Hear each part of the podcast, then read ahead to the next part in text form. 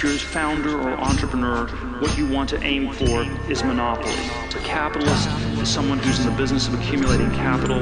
A world of perfect competition is a world where all the profits are competed away.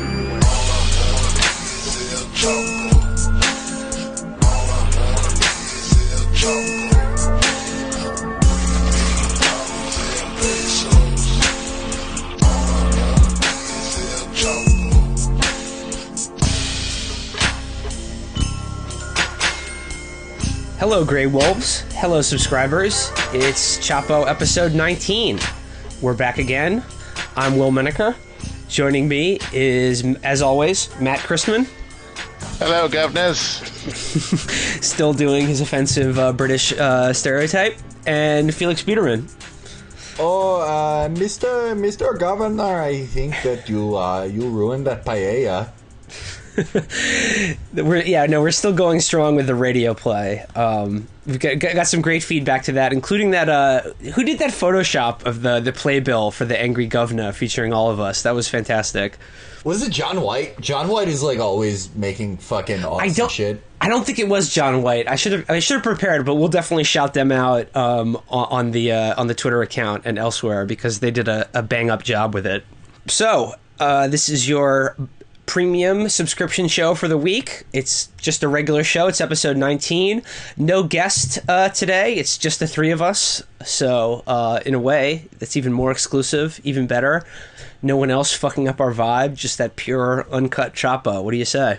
I mean, really, if you think about it, guess like Ch- Chapo is the pure Peruvian fish scale, and guests are like the baby laxative and all that shit. And like, yeah, we need them for like, you know, the fuck boys, the weekend warriors who aren't ready for that pure white. but like, you guys, you guys that are listening right now, Yeah, this, this shit'll real- make your face numb, yo. yeah, but you guys don't. You're you're fucking with that. You want the real Yeah. shit. Hell yeah. So, um, right at the top of the show, I definitely want to start. Uh, you may have seen on the uh, our Twitter accounts or the Facebook page. We definitely got to start plugging this right now. This the Chapo Street Fight live event going down in Philly on July 28th. It's going to be awesome. It's Chapo and Street Fight together for the first time in a batting cage that also doubles as a comedy uh, venue in Philadelphia on the night of Hillary ascends to her uh, throne of the Democratic Party. I mean, if that doesn't sound awesome, I don't know what does. I imagine that absolutely no Chapo listeners got credentials. Uh, our market research that we have done through Sterling Draper, the same firm that Donald Trump hired, shows that 107% of you live in your parents' basement, are depressed on antidepressants, trust fund kids on welfare, and work at Starbucks and are virgins, of course. So you're not going to be able to make it to the convention, but you are going to be able to make it to the batting cage. You can make you can make it to a BYOB batting cage. Ten dollars at the door, and you'll be getting some live comedy from uh, yours truly and our our brothers uh, from Street Fight, Brian and Brett. We'll be reenacting some of our favorite scenes from The West Wing and House of Cards. It's going to be lit. I don't want to spoil things too much, but if you guys are fans of the emo Kylo Ren account, this, by the way, Will did say this is a BYOB venue, but I would like to correct him. It is BYOA. Bring your own activists. Yeah, no, that, that that's for real. And if you have activists, actually, please do bring it because I want some. But uh, yeah, definitely for uh, any Chapo heads in Philadelphia, but really anyone in the greater tri-state area, definitely. If you can come out, we'd uh, we'd love to have you and hang out uh, after the show, man. Because I, I think it'll be a really good time. Girls only, though. Like, Yeah. this should go without saying, but I don't think people get it. We're not joking. Only women. We only want women here. I know that's impossible given that last round of market research shows that two women have ever heard Chapo and it was by accident. But, like, let's, come on, let's get it together. If you're a fuck boy, like don't even make eye contact with me. Don't talk to me. So, um, live in Philadelphia, July 28th, and uh, we'll keep you posted about all of those details as the date approaches. But you'll be able to buy advance tickets. I know Brett has uh, come up with a t shirt design. You can possibly get the official concert t shirt as well at some uh, ludicrously inflated price. So, be on the lookout for that as well. So, uh, other than that, um, it's been a uh, pretty normal week. Uh, Britain still hasn't left the European Union. I hope you guys all enjoyed our conversation with Jonathan Shannon about that. But uh, to kick things off for uh, this show, um, I want to go back to the Hamilton well. You know, we sort of uh, we started out this show really. I think we really announced ourselves on the map when with our strong hating on Hamilton way back in episode two. So it's become something of a beat for us. So obviously, when this story came out, uh, that the uh, what is it? The Rockefeller Foundation has pledged six million dollars to make sure that uh, public school students from all across the country will be able to see Hamilton for just ten dollars. Uh, we uh, under the hashtag EduHam, uh, we made sure to clock that. So, uh, what, what did you guys make of this story? I mean, like in uh, uh, in some parts of the south side of Chicago, poverty rate is as high as fifty percent because of the way that we fund public schools. Uh, teachers cannot even afford books; they can afford desks. There are classrooms where kids just sit on the floor or stand up. It is literally impossible for impoverished kids to learn in many parts of this country. So, knowing this, knowing the complete lack of resources, what is the logical thing to do? You have to take them to a play where a man dresses up like he's on a Sam Adams bottle and raps poorly about the Constitution. Well, I, I believe it was David Roth who pointed out online on Twitter that this is the absolute endpoint of having education reform, quote unquote, handled by just a bunch of clueless rich dickheads who are totally disconnected from any of the actual issues. So every ed reform principle is some bullshit about like appifying or or marketizing the same shit that they do in their dumb jobs that, that is the reason that they're unjustly obscenely remunerated. And one of the things these assholes love, besides apps and such, is fucking Hamilton. And so, sure, you know, yeah, you can't eat. Uh, you don't really have a fixed address. You're surrounded by violence in your day to day life that make it almost impossible for you to concentrate on your education. But once you see J- Thomas Jefferson breakdance, your your love of learning will be lifelong. I'm just hoping that within two years, the NYPD truant office is doing no-knock raids and pepper spraying kids and dragging them in paddy wagons to their mandatory performance in Hamilton. Yeah, It's like they're like zapping. You're using. Uh, they're they're loading them into the Robert Rogers Theater with fucking cattle prods. Get in there! You gotta watch Hamilton. Yeah, Hamilton is like triumph of the will for people who wear lanyards for a living. Like they see it and they're like, "Oh my god, this is the pinnacle of the human spirit." I am looking forward to the inevitable remake of Precious, based on the novel Push by Sapphire, where at the end, uh, Precious's class is given a chance to see Hamilton by a benevolent rich donor, and it cures her AIDS. it's like faith healing. it, there, there is a faith healing element to this, and, and you know, again, we touched on this back in episode two, and you know, not to draw from the the same well twice, but there is something about Hamilton that the kind of I don't know liberal professional and media elite in this country find just sort of indescribably edifying to them personally, and of course, by extension, to all of the people they project their benevolence upon as well. So these people, these elite people in media and in the economy and in politics, they're watching as the entire edifice of their own uh, uh, legitimacy as elites has been totally destroyed at this point, and the and they know that confidence in them by the masses of people is completely gone.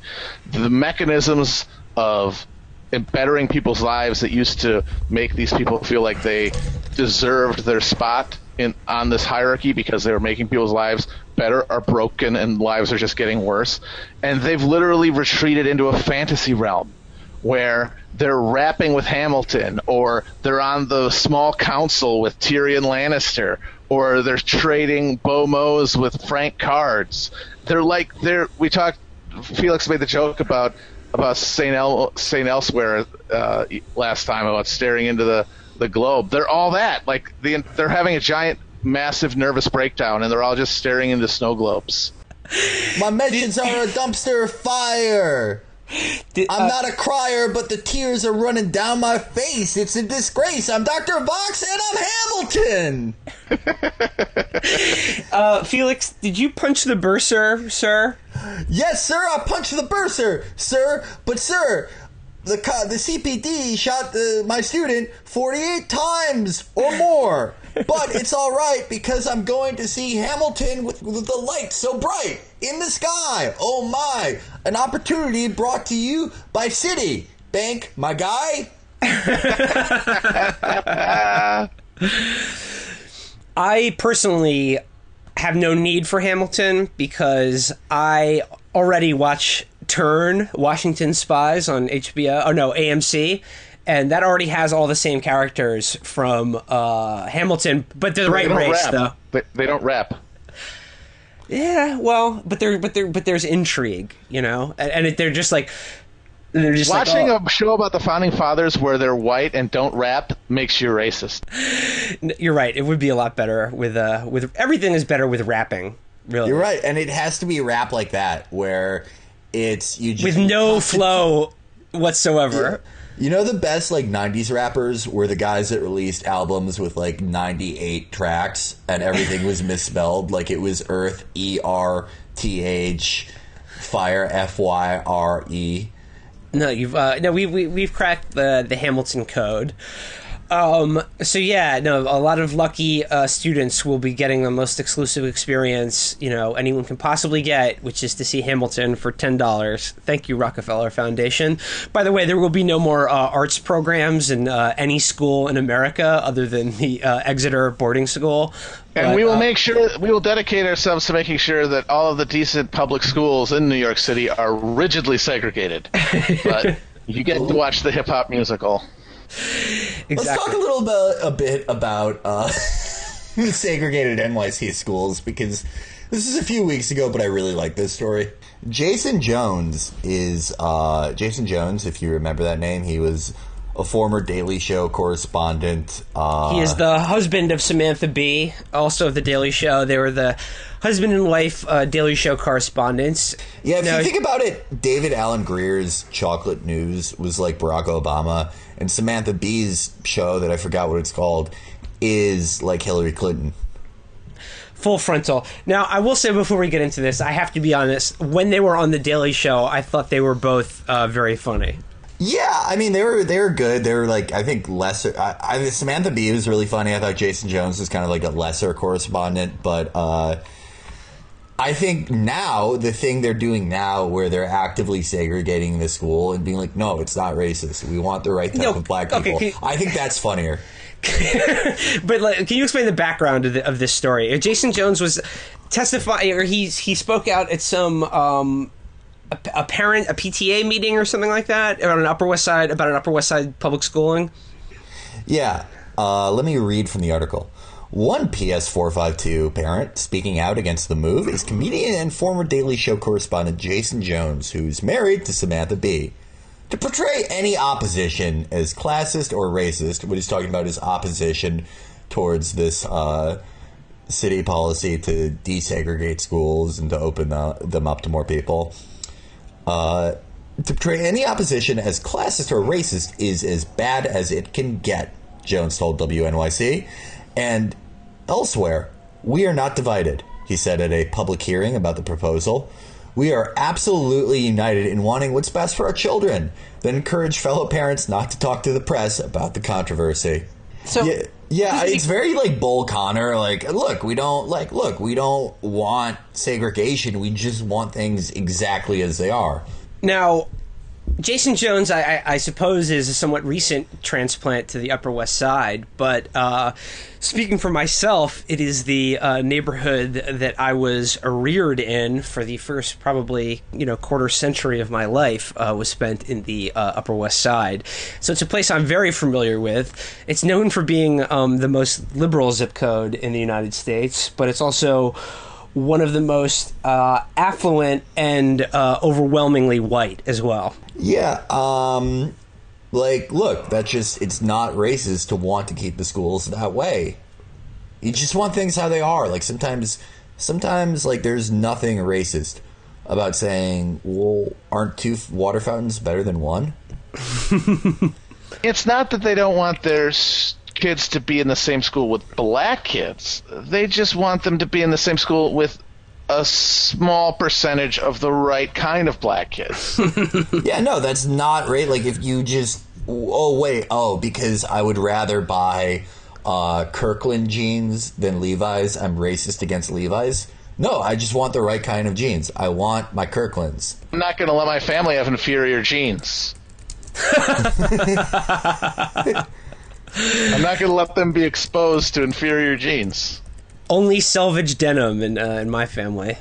And if my if my daughter comes home with uh, with uh, you know a cotton blend, she's she's gone. She's dead to me.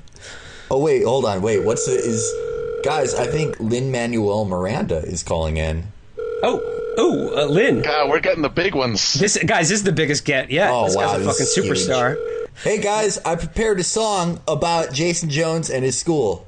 Oh my God, Lin, uh, th- this is the greatest honor, a huge honor, huge honor, sir. Please. Well, no, it's actually my honor, and uh, I don't know where Felix is, but I consider you and Matt to be just as good as my show Hamilton that I wrote and I made.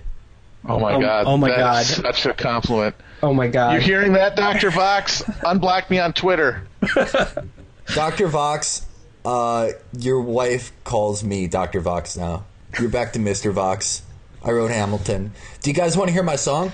I would like more than anything in the world, Mr. Manuel. All right, Miranda. drum roll, please. 2016, New York City. Pardon me, are you Jason Jones, Holmes? Why, yes, I am. I'm here to procure the right type of guest for my kids' school the last thing I want to do is wind up as racist, but it doesn't take a racist to say this that the right type of black kid in my school with my kid, my kid who I named Piper, I could flow with a cipher. But I'm also the author of the Constitution, Hamilton. yes! Yay! A triumph. Uh, um, Mr. Mr. Uh, Mr. Lin Manuel Miranda, you you cannot see me right now, but if you would, you would take your finger and just gently brush aside the tears that are rolling down my cheeks right now, and you would look at me soulfully, and I would just know that everything would be is going to be all right in America, and that Trump is is will be banished forever. Well, that's I mean that's actually that's what I think when I listen to Chapo Trap House, and uh, I've also always said that my musical that I invented, Hamilton is everything about America that Donald Trump isn't. I I couldn't agree with you more. I, I, bet I bet I bet Trump doesn't even like Hamilton. No, yeah. I don't like that Hamilton. That the founding fathers they kept the pants up. They were classy. You were the author of my soul, sir. You're welcome, guys. You're welcome. Mr. Mr. Lin Manuel Miranda, thank you so much for coming on the show. No, thank you. Thank you. Keep doing what you're doing. we will. Hamilton. Hamilton.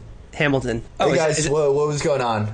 We just got our fucking doors blown off by Lin Manuel Miranda's amazing new songs. He's Always doing a happens. whole sequel to Hamilton, but like updating it for like the contemporary United States political context. It's amazing. Holy shit, that sounds great! I can't wait. And, and he's gonna and it's gonna be performed free for every child in America on the new um, TV screens that will be installed in the every classroom in America. It's like you know, it's really easy for us to get down about things, but if you look at the grand trend, things are getting better in America. Well, uh, in other news about things that are get, getting better, um, especially in the realm of education, uh, another news story that uh, I clocked this week was Hillary Clinton announced a plan in which, um, you know, we all know uh, the student loan uh, debt crisis is like a huge albatross that is just like tied around the necks of our generation and is probably going to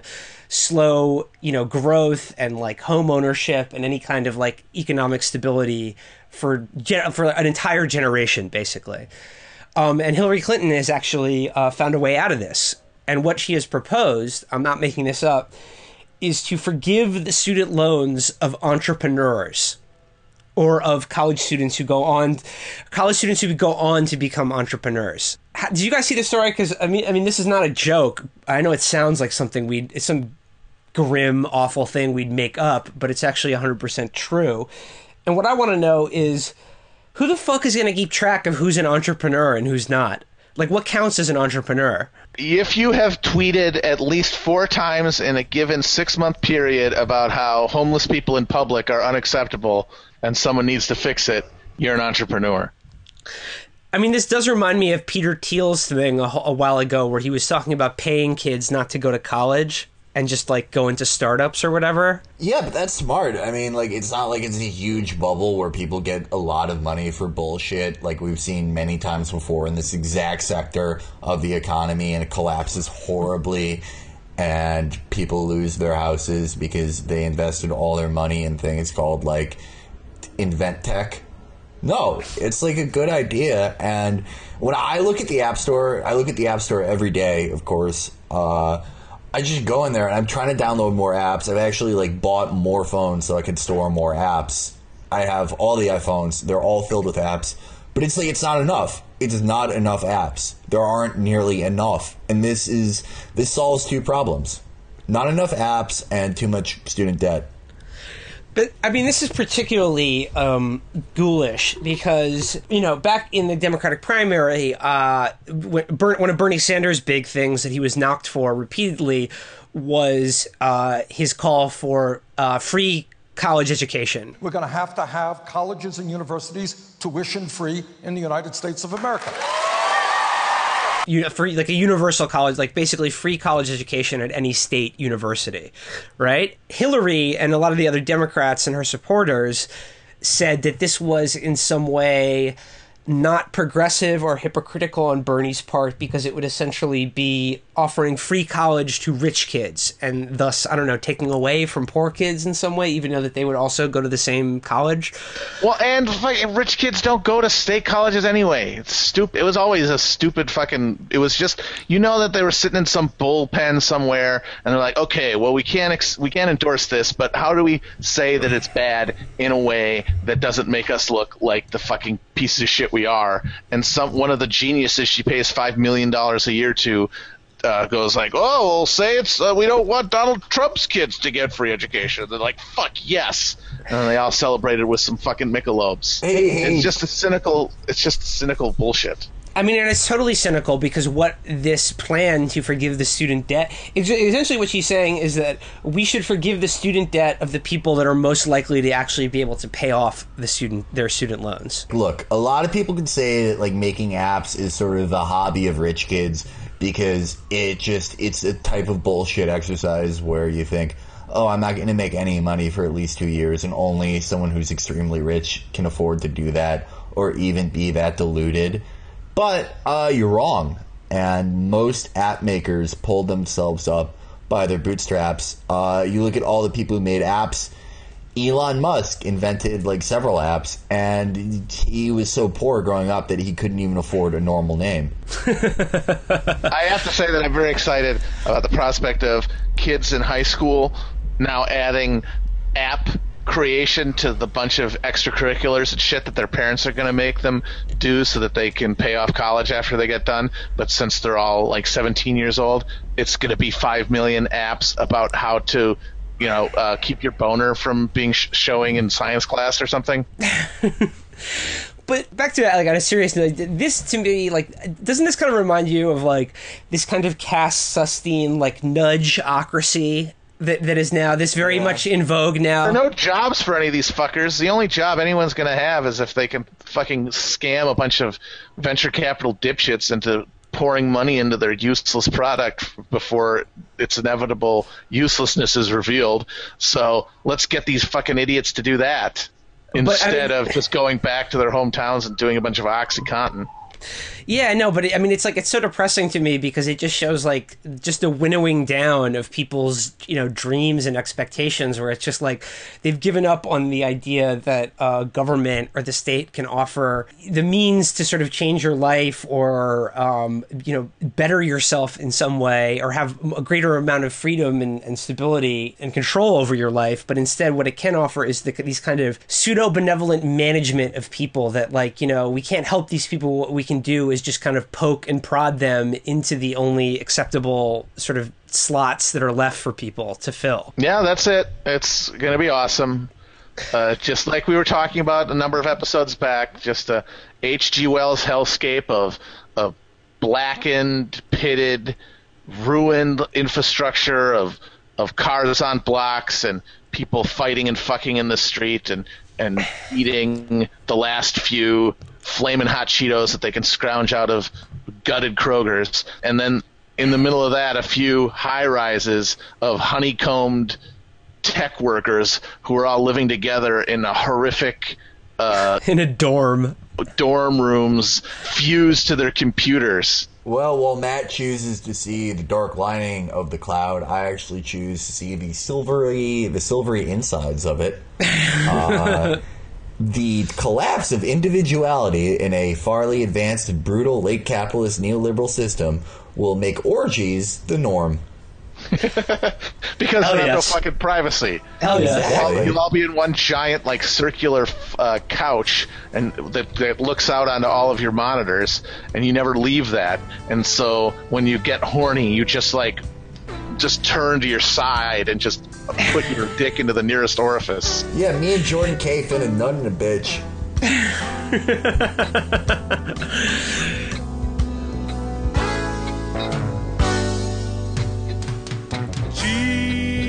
G-side. And this is a real groovy apartment you got here. All government-sponsored recreational services are clean and efficient. This is exciting. I never blew the tiny chrome-plated machine that looks like a magical pig with marital aid stuck all over it, such as yourself before. You'll love it. It's a way of life. Does that mean maybe later you'll blues me? If you wish, we may have a groovy orgy. Just me and you. I share this apartment pop. He goes all the way. Ever tried oral sex with a miniature rubberized homo replica? No, uh, not yet. Uh, is this him? This is him. Your wish is his command. He likes you. He wants to kiss you always. Just tell him what you want. Really? Hi, little guy. Think I might get a tiny but exciting blow job. Give me that, give me that blow job. Give me that. Give me Dick Romium Cobb.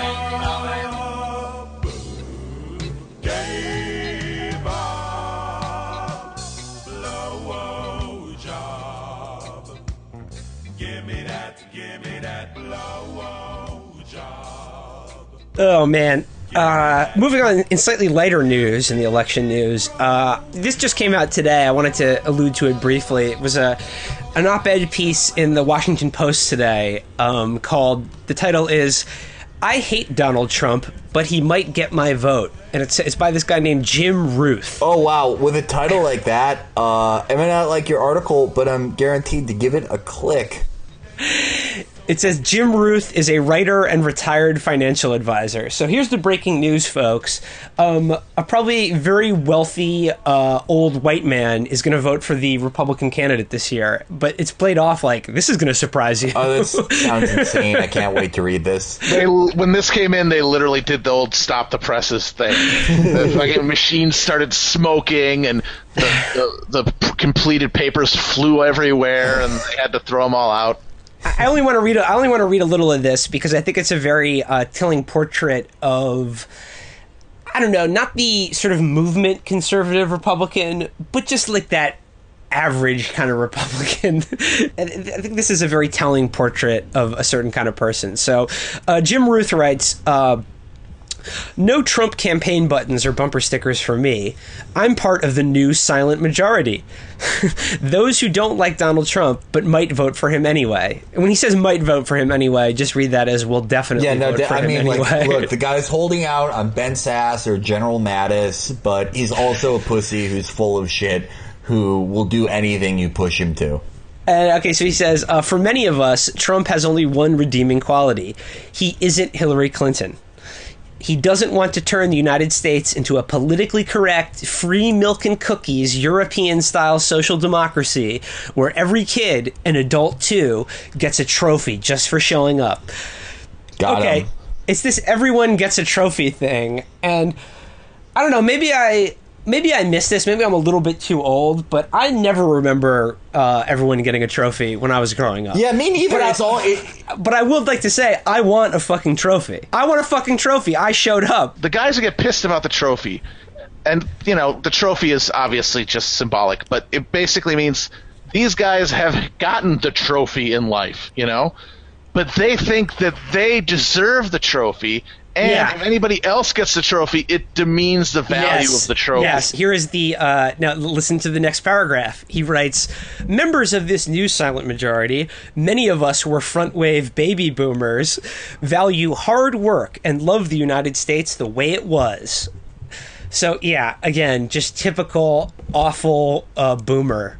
Just expropriate this entire generation, in my opinion. Take their trophies and give it to fucking me, because I showed up and I have to live in the fucking world that these assholes created. we hate we let we we harken back to the um, to the racial hierarchy of those days, but the sort of egalitarian economic structure. No, thank you.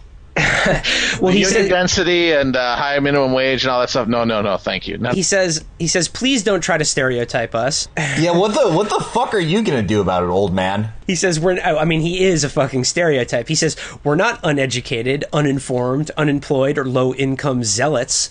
We're affluent, well-educated, gainfully employed, and successfully retired.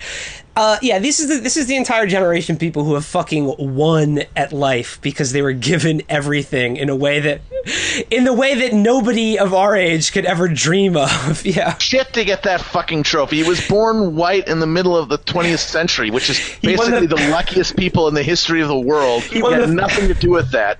What is his job again? Financial consultant He's a writer and financial advisor. financial advisor? Made up bullshit non-job that did nothing to contribute to anybody's life in his entire Well, fucking No, no, Matt. You say that, but he says some of us even own our own businesses, or Wow. did, or did before we retired, creating not only our own job but also employment for others.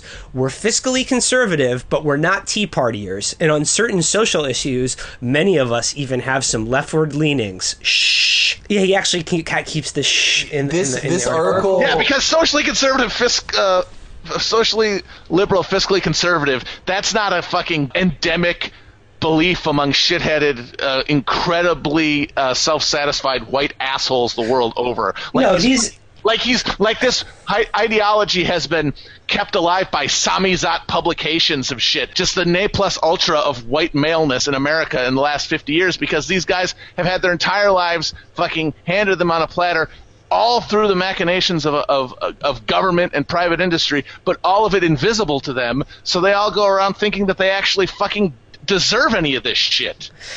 I mean, he goes on and on about why he finds Trump personally distasteful, blah blah blah. I mean, you, you can guess, but there's just um, there's one other uh, paragraph that I, I want to read because it's hilarious. He says, "Our view of the media is old school too. Just the facts, please." Before his untimely, before his untimely death some years ago, Tim Russert of Meet the Press Oh my god, set the fucking stand- guy! set the. Set the standard for fair and balanced by grilling both Democratic and Republican politicians in a way that never betrayed his personal political persuasions. And also never elucidated a single fucking issue. That still works fine. It's just damn hard to find. Yeah, this is the Tim Russert who we now know from like uh, leaked White House emails in the Bush administration that Dick Cheney viewed as his personal press agent, and he would say constantly, "Get us on Meet the Press because we that that's the venue that we can get our message out about weapons of mass destruction in Iraq." Yeah, Tim Russert gave him them such a hard grilling on that. This is this is like, His idea of grilling, the thing that these guys had this boners for is because he'd be like, well, five years ago, you said that you were in favor of increasing the oil depletion allowance by 4.5% over five years. But just last week, you said you're in favor of increasing it 3%. Got him. Got him! yeah, this is this is like Carl Diggler with CTE. It doesn't even have like the art of Carl asking for foot pictures. This is like the worst fucking thing I've ever read. No, this Or guy. heard. I mean, again, that that's it. I just want to tell briefly. I, I do have a Tim Russert anecdote that's very telling. Uh, at my college graduation, the commencement speaker was Tim Russert. This Some guys have all the luck. yeah, it was great. Uh, he went up there for about 20 minutes and told some of the mo- told uh, some canned anecdotes about Mary Matalin and James Carville. I know we mentioned them before. He told them anec- he told some Washington anecdotes and then did his like big Russ style. Uh, you know, Americans are all the same, and we just need the hard work ethic of my Buffalo loving father or whatever. Yeah, the hard work ethic it takes to fucking haul your gigantic balloon head in front of the TV camera for an hour a week. Okay, so here's the punchline. Uh, we have this ridiculous commencement speech that I have no doubt my college probably spent at least 40 grand on. Here's the punchline, though. Uh, so that night, you know, I'm, I'm at a dinner with uh, my family and uh, so, some other friends and their family, and we're at a restaurant in uh, in Saratoga, and um, there, you know, there's a TV over the bar, and the local news comes on, and we see, you know, it playing over the bar, and we just see the headline: Tim Russert speaks at college commencement address. And we go, oh, okay. They'll have, we'll, we'll see something of the uh, the commencement from uh, earlier this afternoon when the story comes on, it's about how Tim Russert gave the commencement address at Union College as well, which is 20 minutes down the I 87. So this motherfucker, th- this potato head grifter, just cleaned out two universities giving the same speech for probably a hundred grand for all told maybe about an hour's worth of work. So in a way, I gotta respect it, but that's the that's the old school uh, work ethic of America's greatest journalist, Tim Russert. And he instilled it on his son, who is by far the most uh, penetrating and insightful voice uh, in Washington uh, political press, no question. Yeah, I mean, like, l- like it's just it's like trickle down integrity, if you think about it. But here's the thing. I mean, I, I think this is telling because this Jim Ruth guy. I guarantee you, like we've always we've said many times before on this show. A month ago, this Jim Ruth guy was like never Trump. He was like, you know, tweeting at Bill Kristol like, "Thank you, sir. You're fighting the good fight." Yeah, but now, of course, of course, he's going to vote for Trump. I mean, what else is he going to do? right. I mean, what have we always said about these people? They're fucking pussies. They won't do. They'll never do anything that they say they will do. They are talkers, not doers. None of them. Like even a guy like Hugh Hewitt, who had been uh, pretty resistant to Trump, Oh, yeah. has now been offering him some really sharp advice, which just shows that that the as much as the sort of uh, center left establishment has retreated into the fantasia of Hamilton and Game of Thrones, so has the right because he had an amazing tweet last night about how Is this Hugh Hewitt? Yeah. about how if Trump were to announce General John Mad Dog Mattis Hell yes. Brilliant. as his Secretary of Defense designate, he would pull even with Hillary. And if he made Tom Cotton, that's right, Oh my God. his vice president, he would be in the lead. When there's not, there are not a handful of people in America who know who either of those fucking guys are. Well, I think I think there are people currently serving in the armed forces who have no fucking clue who General Mattis is. And I'd say that more than half the people in Arkansas don't know who the fuck Tom Cotton is. what are you talking about? He's Mad Dog Mattis. He's crazy. like everyone knows him. He's like He's like in. He's like in all the. He's the warrior monk. He's like. I mean, he's the guy who like got a, he drank a bunch of uh, of of like Bud Lights in front of some some uh, media guys one time and swore a bunch. yeah, they that- just they fucking came in their pants, man. He's been their dads ever since. Yeah. I mean, he's also intelligent. Like he read Rich Dad Poor Dad and all the other great uh, Western intellectual traditions. Like he's brilliant. Like I like. way- all, I, by the way, all every journalist, by the way, like from what I've seen with like Mattis and Jim Webb before him, and like every and every military guy, Petraeus, just name any you like. Uh, they they're all like subs. They all want to be like domed because they're baby boomers and Gen Xers, but their parents fought in Korea in World War II, and they're always they were just always fucking disappointed, like just disappointments to their laconic dads who have horrible PTSD and shit. But when they get to when they see like Mattis, that's their dad, and they just want to impress him. Even though like Mattis is probably a sociopath who's killed thousands of people, and just like if he see, what do you think that Mattis sees when he meets like I don't know, like fucking yeah, yeah, yeah, Luke Russert. What do you think when he sees that guy? Like pussy. I used to Is he- fuck guys he- like you back in Nam. He, he just sees like the Terminator, it's just like target, select, Yeah. pacify, exploit. Uh, sorry, just just one last bit on this, this. One last digression. Oh, he hasn't come up on the show before, I think, but Hugh Hewitt is extraordinary. There's something wrong with his face. There's something wrong with his face. Like I, it, it's really hard. It, it's it's disquieting. It's uncanny. Like he looks like he looks like a pod person from Invasion of the Body Snatchers that the pod hatched too soon before it fully copied. Yeah. Smooth tube. It's like somebody photoshopped him, only he's walking around. He's a disconcerting looking man. Like if Hugh Hewitt like left DC or New York, like someone would immediately go up to him and be like, "Sir, are you okay?" But my favorite when you listen to his show is like he'll have like like main he'll have like I guess essentially like mainstream media you know journalists on like I, I don't know Chris Cillizza or any of these other you know milksops that we talk about. And he'll just like pepper them with questions about like uh, the Rosenbergs or something, or, like Whittaker Chambers or something like that. just try to try to pin them down, and then like they'll be like, okay, um, interesting about entitlement reform. Uh, next question, sir. Are you familiar with the hidden imam?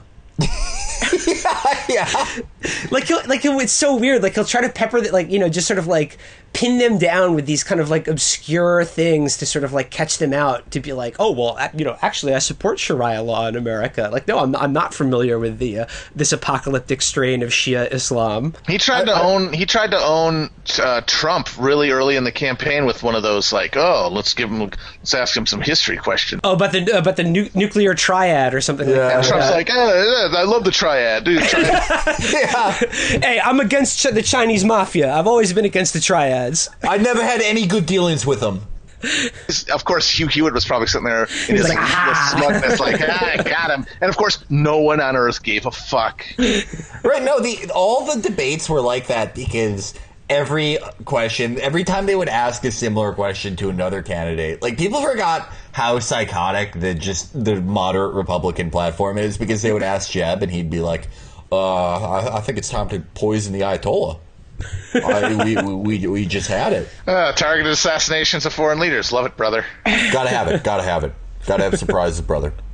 to mo- to move on, uh, last thing we're going to do on uh, this week's show, um, we got, we have a we have an entry for the reading series, and uh, this is a good one. It got a lot of burn um, online over the past couple weeks, and uh, I, I think it's worth highlighting. It is a it is from our favorite publication, The Federalist. You know it's going to be good. The title of the article is "Men Did Greater Things When It Was Harder to See Boobs." The subheadline is To make America great again, we may need to make seeing boobs rare again. Uh, the author of this article is Amy Otto, and she is another conservative dime, for sure. She begins um, While some have made the case that Kim Kardashian uh, and her friend uh, Emily Ratajkowski, you know the uh, the Bernie the Bernie babe, right from uh, the Blurred Lines video and Gone Girl, have quote made boobs boring. Breasts are in fact so potent that they may be hastening our decline Breasts and female nudity have always been eye catching to, to positively distracting, depending on your sex. The sheer boobitude immediately available to either through online porn, Kardashian's Twitter feed, and Tinder, otherwise known as Uber for boobs, has rapidly accelerated to the point that men have stopped creating because there are so few obstacles to seeing them. Again, like every Federalist article, it's about 10,000 words and there's like three different subsections. The first of which is called Giving Sex for Free Destroyed Men's Motivation. And this is sort of like the uh, Dave Chappelle joke about how if a man could fuck a woman in a box, he wouldn't need a house. Yeah, no, yeah, no. This is like this is like uh they talk about it in Cumtown like it's a hack a like a hack def comedy jam thing like yo you got you got a fucking mortgage between your legs girl Uh, she says. Uh, men all, men used to marry younger and in larger numbers to lock down their very own real life woman. Gotta control that pussy, son. He says, now, why bother doing the decent work of marrying and raising a family if you can swipe right and see a new pair every night? Quote, 70% of American males between the ages of 20 and 34 are not married, and many live in a state of perpetual adolescence with the ominous consequences for the fu- nation's future, says Janice Shaw Crouse, author of Marriage Matters. Uh, yeah, this is this whole thing where, like, of course, the Federalist is obsessed with this idea that people are marrying later and having less kids, uh, because, like, any uh, increasingly prosperous and modern society, that is just a fact of life. But they, they see a you know a dire future in that because essentially it means de facto there will be more brown people in America. I mean She again says- these I want to reiterate these are the not racist conservatives the Trump people are the only is- racist yeah. ones She says, okay, in a bizarre gambit to gain equality, women gave away a ton of the power they had accumulated in society. They held a majority of the cards in sexual relationships, and facing a royal flush, decided to fold. Women used to set the cultural standards and parameters for intimate activity. Now, often guys wield more power over sex, and the girls are working way too hard, way too soon, for no reciprocity more widely available hookups have made men less likely to commit. Okay, what I like about this line is she says that women have, uh, in the course of, in the name of feminism or the, you know, the pill or career, have given up all the power they held in society, which was just access to sex. Right? So it's just like all the power you had as a sex object, you gave up to um, make money and do stuff on your own, I guess. like women had it best when it was like uh like uh uh one of those Dagwood cartoons the uh where like she's like like are you gonna clean the kitchen? And he's like oh that's no. And then she's like look, gives him a look and she's got her legs crossed. And then the next panel is he's sweating and cleaning the kitchen. And it's like yep that was the acme of female autonomy is when they could make men just do petty their husbands do petty shit by by denying them sex. Although that contrasts pretty dramatically with the Dennis Prager thesis on what women should do in terms of sex and marriage. And now, if if A- if Amy Ott were on the show, I think she, what she would say is that the sexual revolution has made women into sex objects, but the difference is they've made them into cheaper sex objects, where it used to be.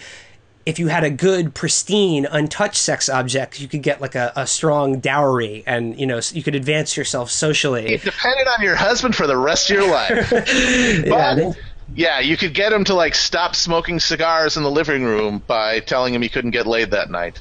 I mean if you think about it um who is more empowered than women who are in harems Okay, so it, it goes on and on and on, and there's like graphs in this article about how you know if if men are allowed their run of uh, sexually available women, then you know I.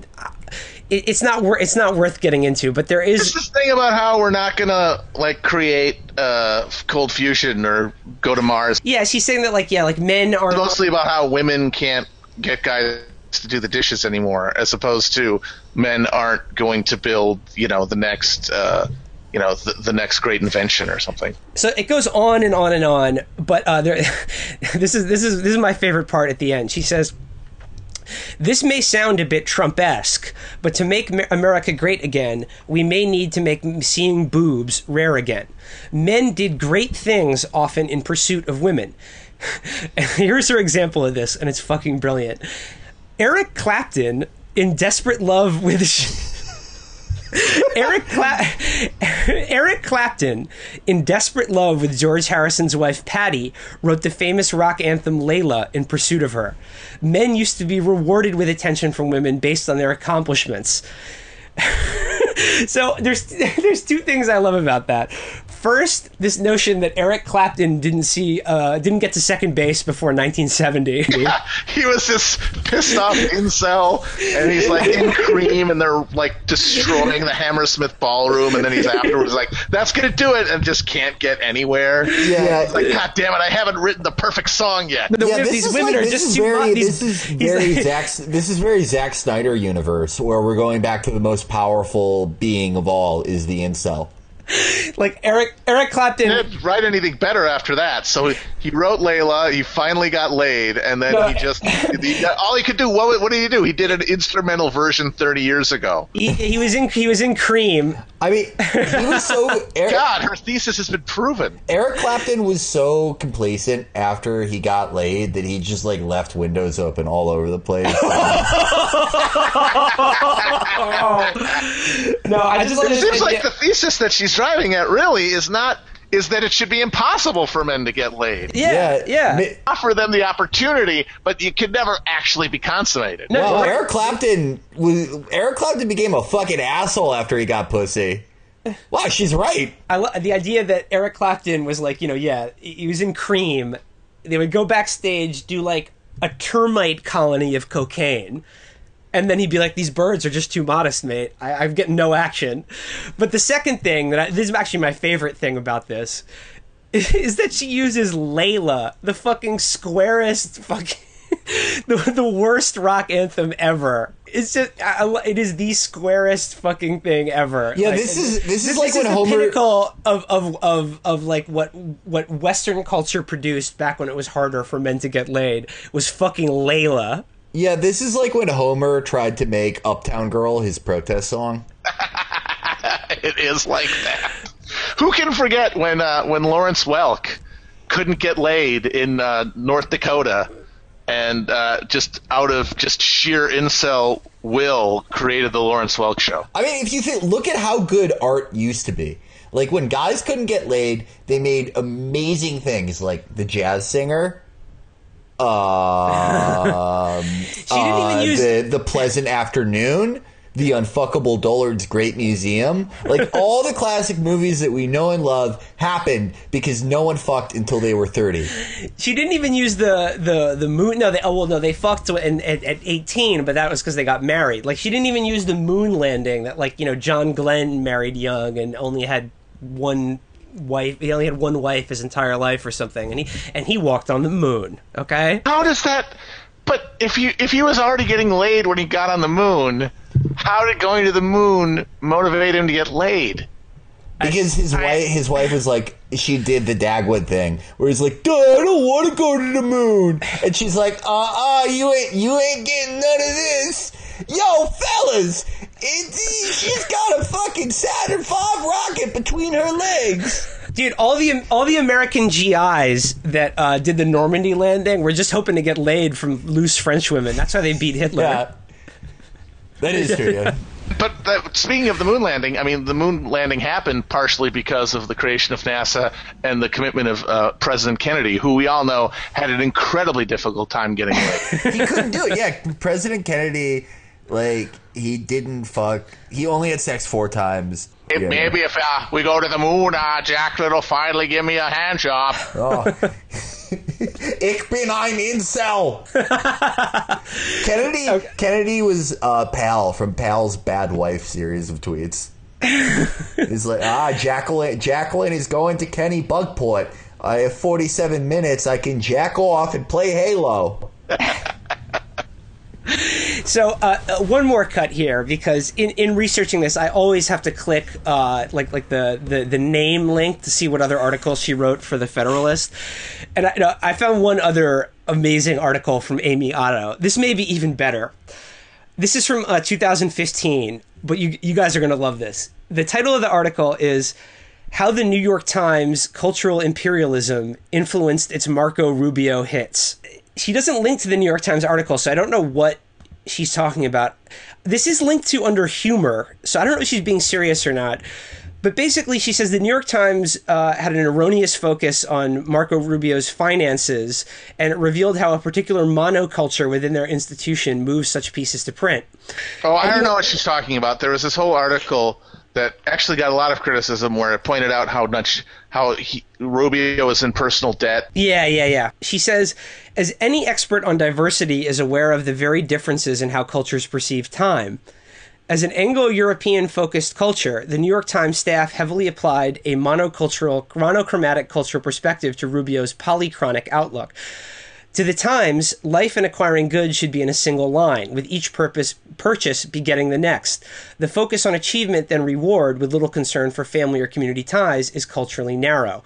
Worse, it means that only those with wealth should act as if they have wealth, which will suppress aspiration among those not yet wealthy. And she goes on to compare monochronic and polychronic cultures.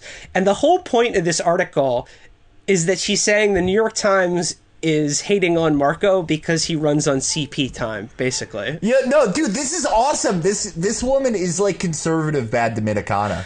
She has cornered the race and sex science market for the Yeah, Federalists. yo, I'm So- ta- I'm talking about people talking about Marco Rubio can't buy no speedboat. They talking about colonial time. My ancestors came to me in a dream and said, "You have to buy a speedboat before you pay off your debt." I don't know. Again, That's indigenous. These the, they could have a good time together. Yeah, they could. They have the exact same values. they have the Exact same outlook. Because remember when Bad Dominicana was saying, like, you know, like uh, men ain't worth shit. You can't do shit for me. At least the at least the men in my community like give us money to get our hair done, even if they like punch you in the face every now and again. no, she literally said that. So I think uh, her and Amy Otto have a have a lot Well, like, common. dude, and Bad Dominicana also said that people with indigenous blood can't learn math.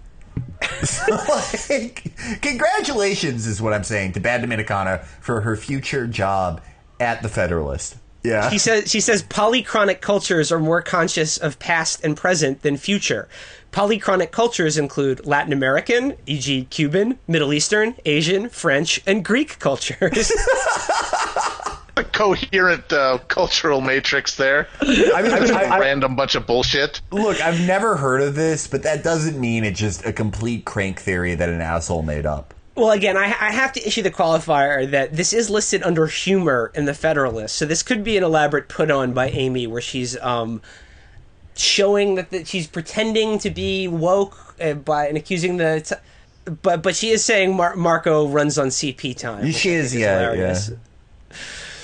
Anyway, Anyway, Amy Otto. Uh, Amy, another, can you please come right another, for cafe?